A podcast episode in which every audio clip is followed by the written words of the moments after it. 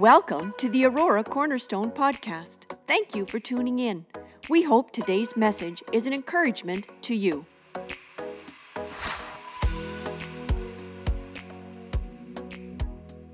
invite you to turn in your Bibles to 1 Kings chapter 18. 1 Kings chapter 18. We are in a summer sermon series, The Crown. We are looking at three successive kings, starting with Saul, the first king of Israel. The next king after Saul was, somebody help me out? King David.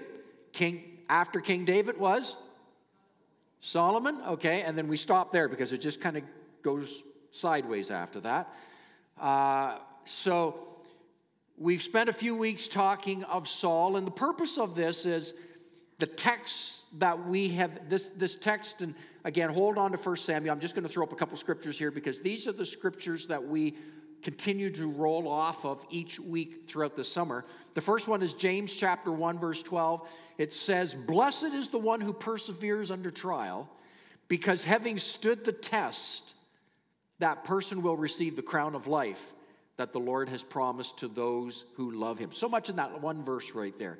But do you, first of all, we will have a life of trial. But having stood the test, uh, trials are not to overcome you, trials are to really perfect your faith. That person will, re, having stood the test, the person will receive the crown of life that the Lord has promised to those who love him. Then over, Jesus spoke in Revelation chapter 3, verse 11. Jesus said, I am coming soon. Hold on to what you have so that no one will take your crown. Hold on to what you have. There's, there's something about when you receive the crown of life, hold on. Because there will be that which tries to take it from you. So, Father in heaven, we ask that you would open our hearts to your scriptures this morning, enlarge our horizons to see you better and your plans for our lives, we pray in Jesus' name. Amen. The title of really what I want to talk about today is uh, we've talked about Saul, and Saul actually did lose his crown. Very sad. We uh, a couple weeks ago we actually made reference and they took his crown. That's what Jesus was saying hold on so that no one takes it. They took it. The crown was lost. Uh, the, the, we're on David now, and the topic today I want to talk about David is, is yet to, he's been spoken of as being the upcoming king, but he is yet to have the crown placed on his head. So he knows he's going to be king. Some people close to him know he's going to be king, but the crown has not yet landed on his head. It's still on Saul. Saul's still alive. It's slipping pretty drastically off Saul's head. It's going to land on David. And so we're right in the in between here. Now, this is so important. I did not want to miss this. I did not want to jump ahead because the scripture talks a number of chapters here in Samuel before we get to David's reign in 2 Samuel. When we move towards the end of 1 Samuel, it talks of how God prepares us for what we must face in life. God was preparing David, God's preparing us. The things that we will face, there's a preparatory process taking place. And so the title of today is the theme is around learning to lean on Jesus. You don't just lean because we tend to lean on ourselves and we lean on things we think are our support systems. But there is coming to Christ, there is a whole reversal. The transformation is a process of learning to lean on Jesus. I'm going to suggest it does not come, doesn't come naturally for me. I tend to want to think I can do it. I tend to want to think, well, if I can just have enough money, if I can just have the right job, if I can just, you know, have the right people in my life, then everything will work out. That's what society tends to tell us. But we need to understand God was in the process with David, but we need to learn to lean on Jesus, and so that becomes the focus of that. If you want notes, again, there's a QR code. You can grab the notes, uh, you can have that for you. But I, I want to start off. Some of you may remember a song it will date you again. I tend to do this, I don't know why. It will date you. The song is called Learning to Lean. Um, goes like this Sad, brokenhearted, at an altar I knelt. I found peace that was so serene.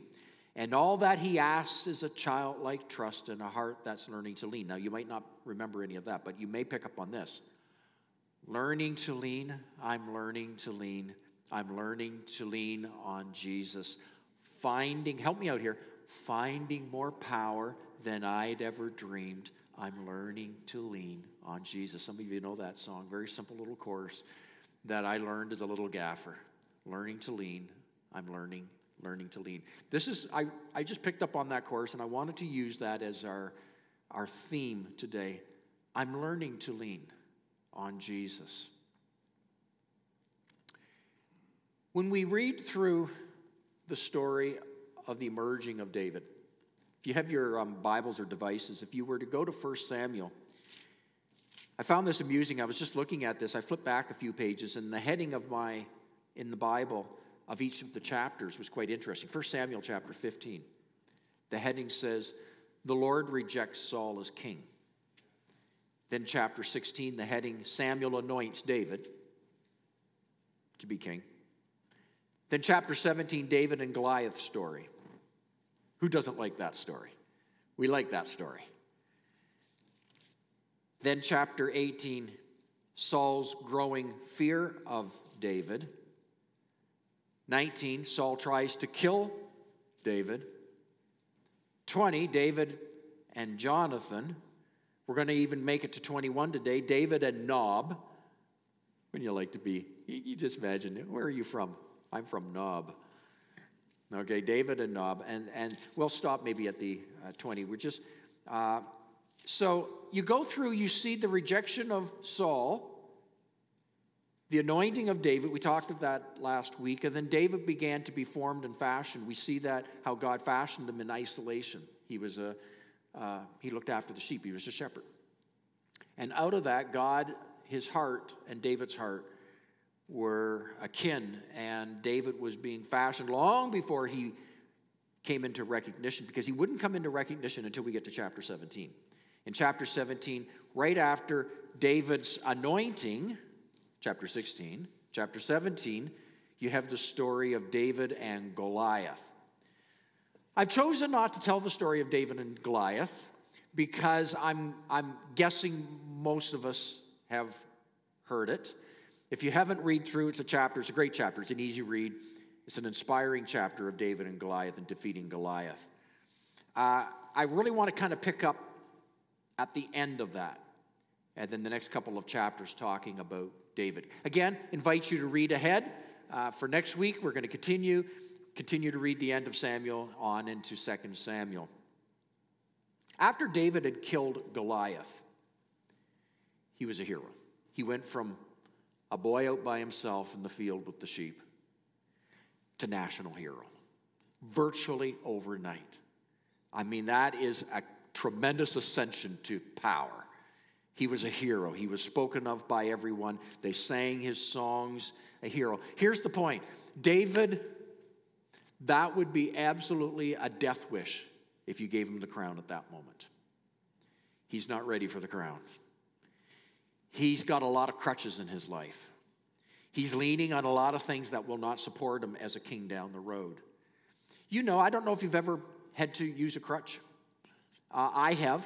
At one point in my life, I had injured my knee in a motorcycle accident, and so um, uh, I had to, for a few weeks, hobble around on a crutch. How many here have had to hobble on a crutch? You know what we're talking about. Go ahead. You've had to hobble on a crutch. They're miserable things, aren't they? Uh, at least I found it better than trying to do it on your own. But you have to depend on that, which you I didn't like. You have to depend on that crutch to bear the weight.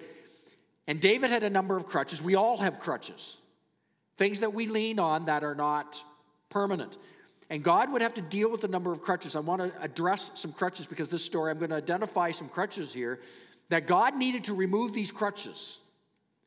Now, in and of themselves, they're not bad, but they are not best. And God, if David was to wear the crown as God intended, some things had to go. David had to learn. Remember, you don't automatically lean on Jesus, you must learn to lean on Jesus, and to do so, systems got to be knocked out. so that Jesus becomes your sole strength.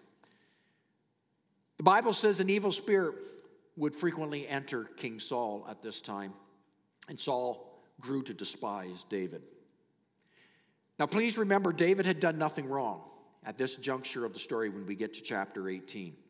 He's a model of humility, he's a model of dependability, and he's a model of integrity. It's not that he needed because he needed God's intervention because he he was doing bad, he was doing good. The point is is sometimes things are happening not because you're sinning or you're making mistakes or you're doing bad.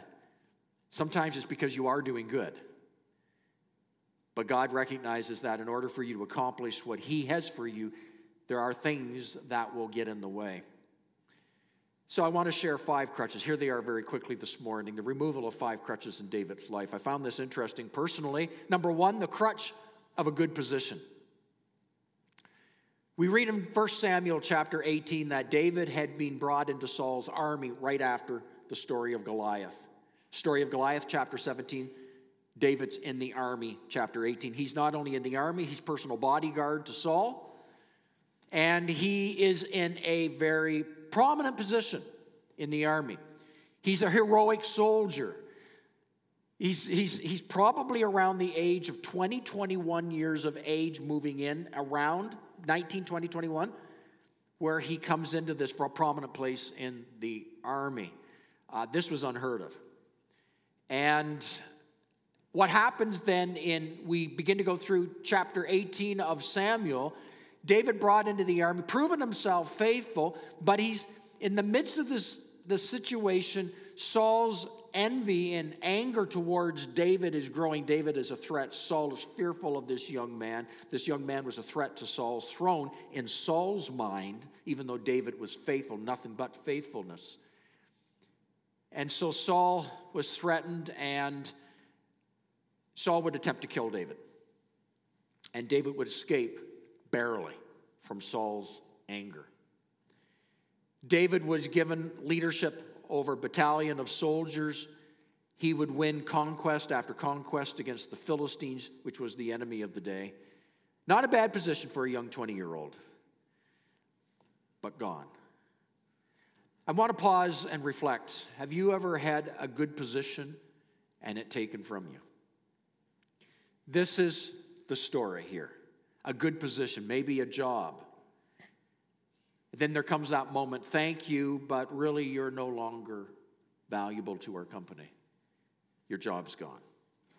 Maybe you were given a responsibility where you could really evidence your strength and who you are and your giftings and your skills, and gone. We often identify people with position. And God in David's situation, he was one of the leaders of a battalion. He had been head bodyguard next to Saul, gone. David would not any longer be in that position. He lost his position, the crutch of position. The second thing I want to draw your attention to was David would lose his wife. Uh, we've not yet talked about her in the story, so if we step back a little bit in the chronology of David's life, Saul had promised that whoever won the battle with Goliath, if the battle would be won, he would, he would inherit, if you would, his daughter. Now, the system was you married the oldest and then work down to the youngest. Saul had a whack of daughters, and so David would stop, start with the top daughter.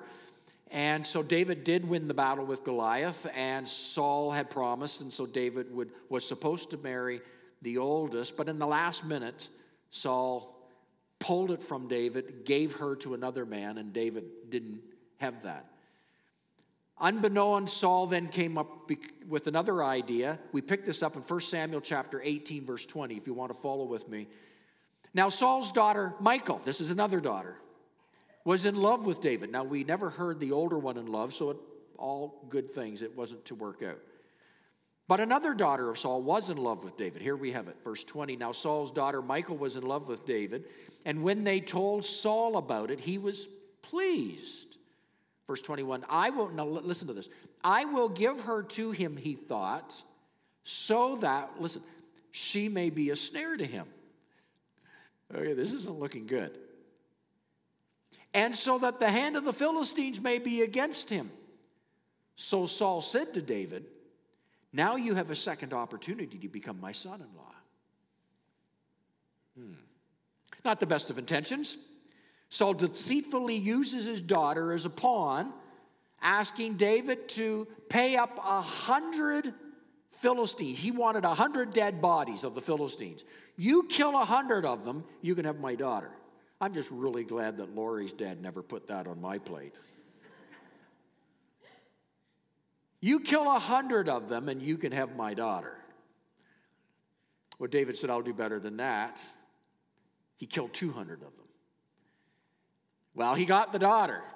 But the whole purpose, the plan behind this, this hideous plan, was to put David at the front of the battle lines, hopefully, in the attempt to get the girl, he would die. That was the plan.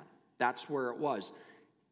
He thought to himself, he thought to himself, I will give her so that she may become a snare, that the hand of the Philistines may be against him. That was the plan, that he would die.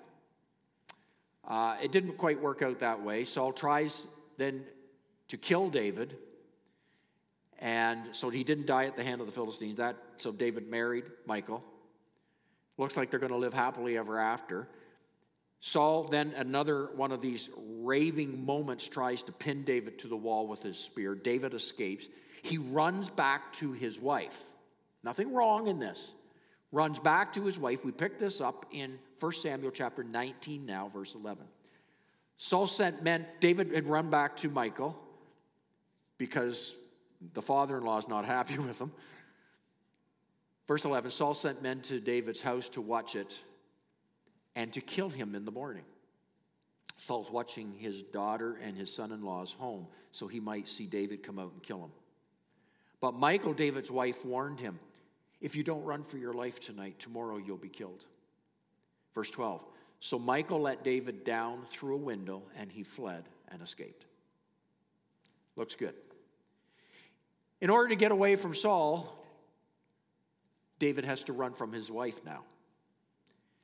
And then Saul learns of this, and she now has to concoct a story for Saul, or she chooses to. Dad now faces off with his daughter, upset that she let him get away. We pick this up in verse 17, so she lies. She's talking to dad. Verse 17 Saul says to Michal, Why did you deceive me like this and send my enemy, her husband, my enemy away so that he escaped? Now, listen to how she answers. Michal told him, He said to me, Let me get away. Here it is. Why should I kill you? Now, that was not the story. That was not the story. She was the one who tipped him off and said, Get away. And David got out. Then daddy comes along. She turns to dad and says, He was going to kill me, dad. I had to. He was going to kill me. In essence, David's wife now deliberately sabotages their relationship. Never again will you in the story later on see harmony in their marriage. You see strife. And her lying about David merely makes matters worse between David and his father in law. Now, father in law thinks he's trying to kill the daughter. Now he's really upset. So God removes another crutch. David had leaned on his wife. She's not there to lean on. So David runs to the prophet. It's very interesting. You see him moving, he's desperate for help. I don't blame him for this.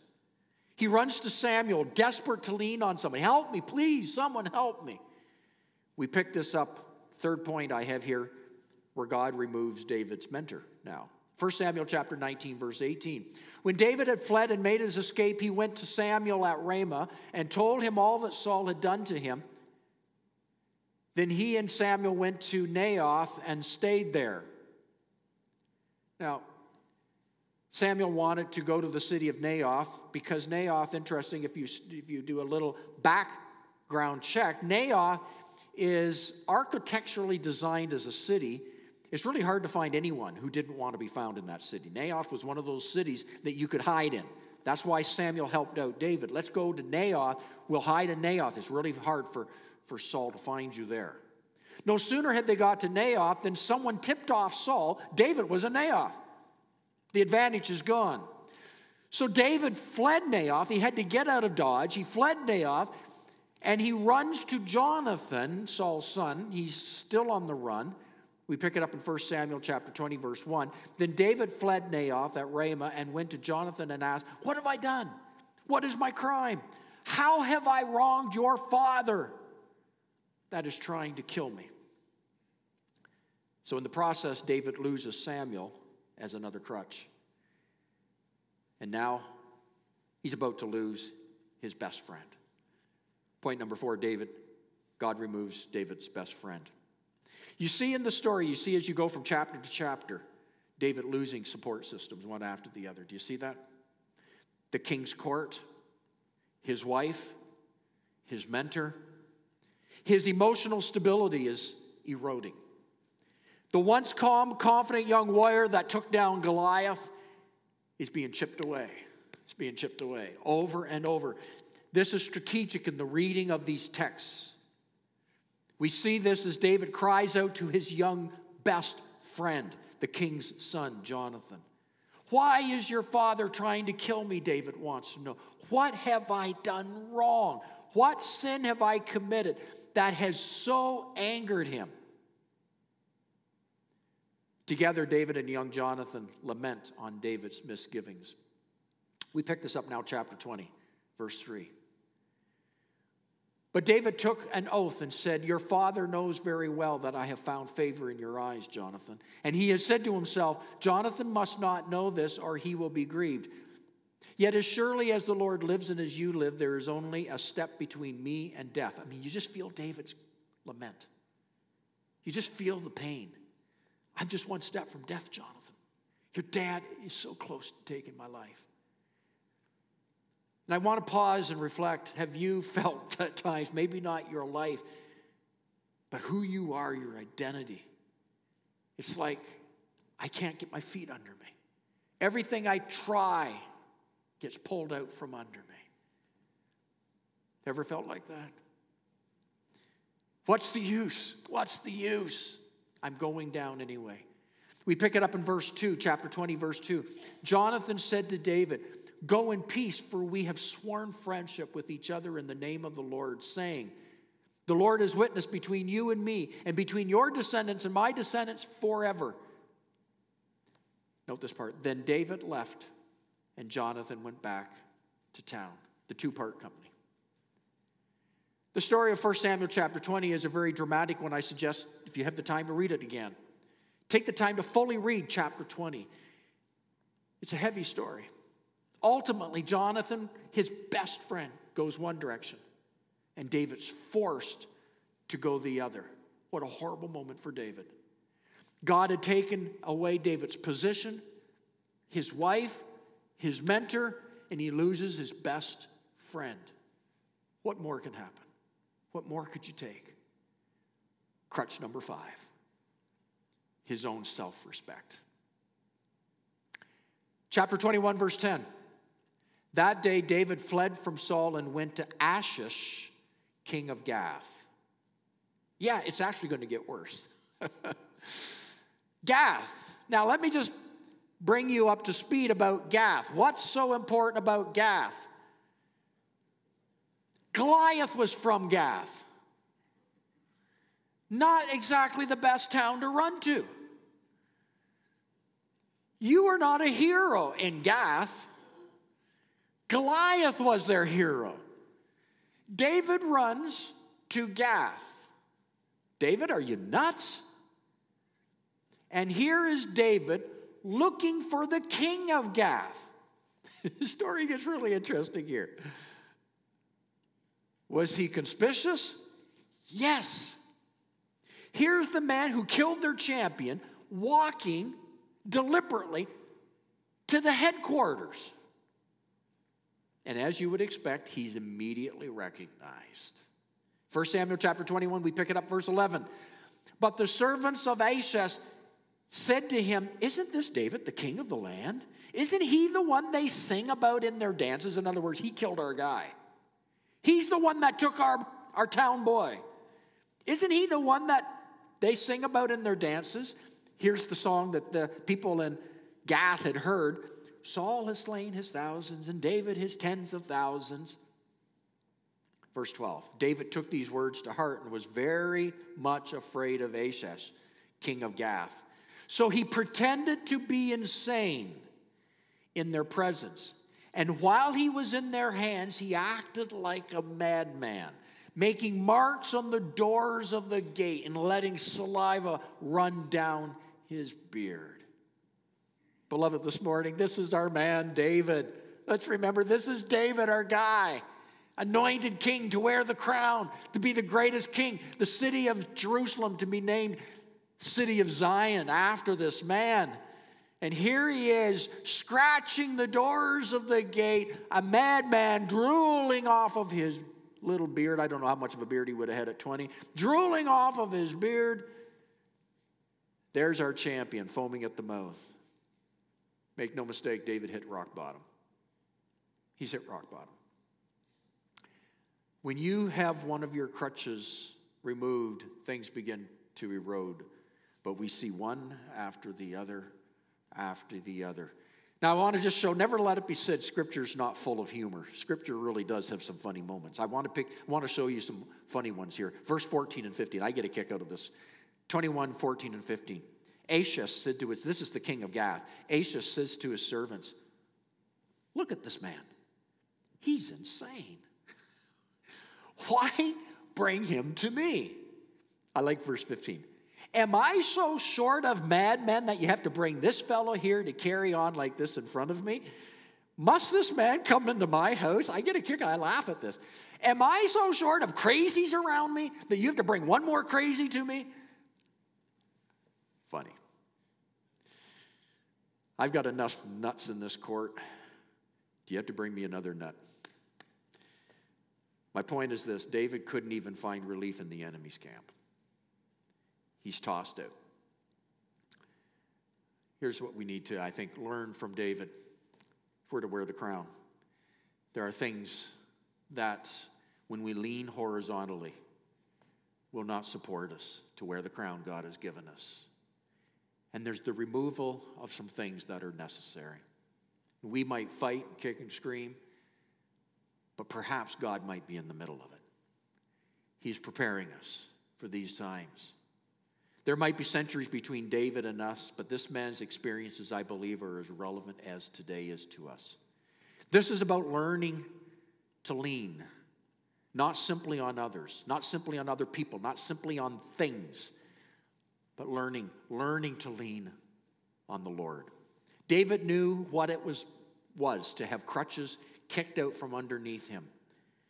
And perhaps you are learning it as well.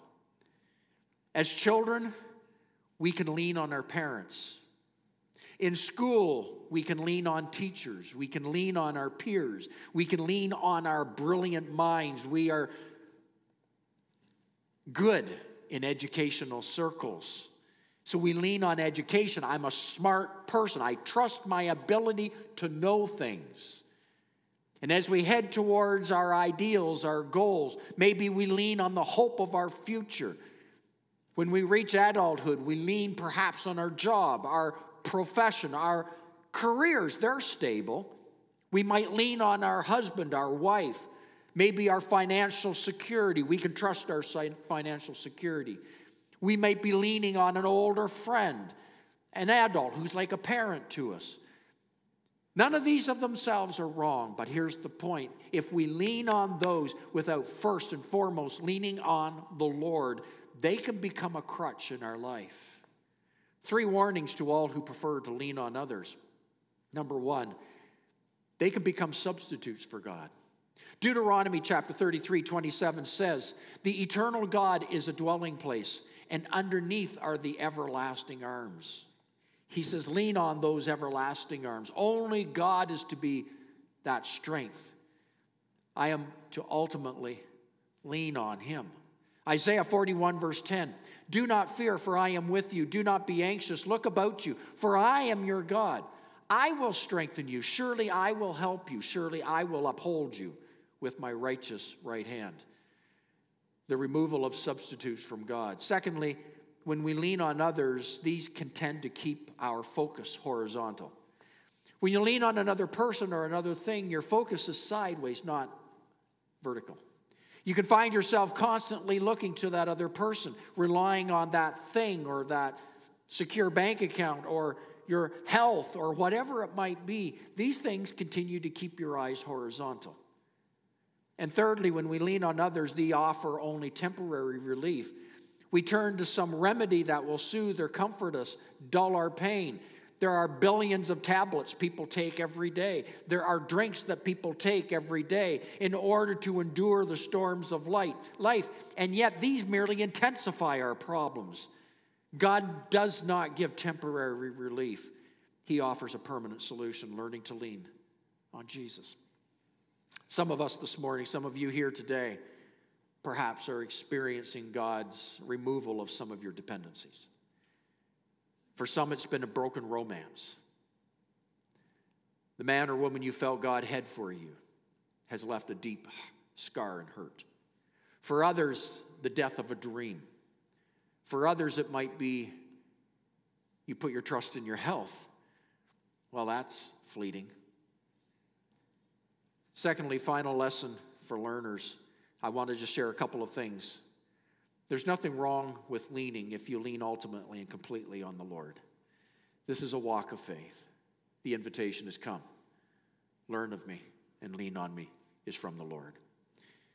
Do you know what that we are all built to be leaners? It's okay to lean. Nothing wrong. But let's first and foremost, I'm learning to lean on the Lord. And secondly, being stripped of all substitutes is the most painful experience on earth. It really, I think it is. Being stripped of all substitutes is so painful. There's nothing more painful than being stripped of the toys of our heart. So here it is, the last point today. So why don't you just go ahead and relieve yourself of them before they're taken away? You just make a decision. I'm not going to learn. I'm not going to lean on that. I will grow in my relationship to lean on you, Jesus. Lord, I trust in you. I acknowledge you as my Lord. I come before you first. Seek first his kingdom. And I learn to lean foremost on him. Don't make an idol out of your position. Don't make an idol out of your possessions. Enshrine the Lord in your heart. Learn to lean on him. David needed to learn some things if he was going to wear the crown. And maybe we do too. It was extremely difficult for David. I can only imagine those few chapters trying to live that in that day. And it's extremely difficult for me. It's extremely difficult for you. So I come back and I close with that song that I was reciting earlier. Sad, brokenhearted, at an altar I knelt. I found peace that was so serene. And all that he asks is a childlike trust and a heart that is learning to lean. So, Lord, I'm learning to lean. I'm learning to lean. I'm learning to lean on Jesus. I'm finding more power than I'd ever dreamed because I'm learning to lean on Jesus.